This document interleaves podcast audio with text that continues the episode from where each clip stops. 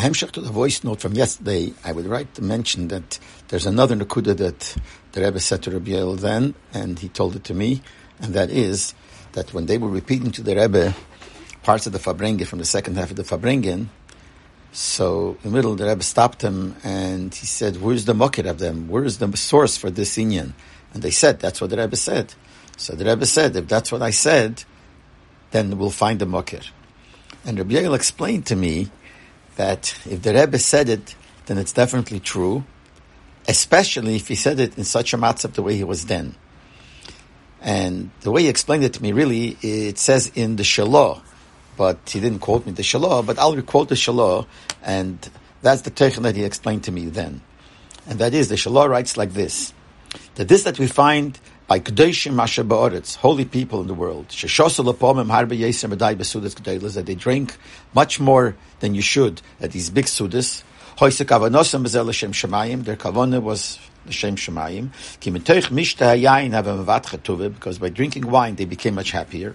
Kach emrim divrete ala shulchan harba meid, so they would say divrete on the table very much. They keep flying like the shey, even double. Because through Simcha they reveal the secrets of the Torah. Because the more Simcha there is, the Keach Haseichel of the person that's in the nefesh becomes stronger. And then he's more ready to reveal the hidden parts of the chokhmeh. Like it says, when the wine comes in, the secrets come out. So the shalot Taiches, Shal Yidei mishne Hayayim, when you drink wine, Yei Tzu Divreteira Nekra Sod, the divrete that's called Sod will come out. And what it means to say that when they drink, it gets deeper into the nefesh, and secrets of the Torah come out that otherwise they wouldn't say. And as it seems from here, that sometimes they don't even realize what they said, because it comes from the depth of the nefesh.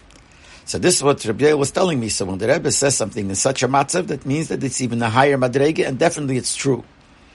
Besides the fact that anything that the Rebbe said is true, and this reminds me of something that happened earlier in Toph Shinchov Gimel, the Rebbe, in the weeks between Pesach and Shavuos, every Farbrengen that there was, he explained the Mishnah and the Perek of that week.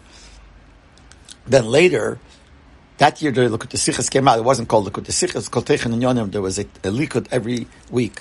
So in the second cycle of Pirkei Avos that year, one of the sichos that the Rebbe said 6 weeks earlier was given into the Rebbe to be magiah for the techan yonah, for the Lekut Hesichas, which later became Chelek Daled in Chelek Daled.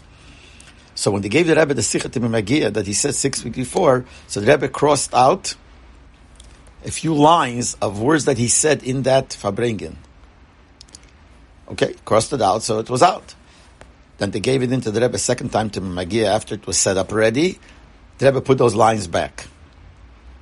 And Shabbos by the Farbrengen, the Rebbe explained it.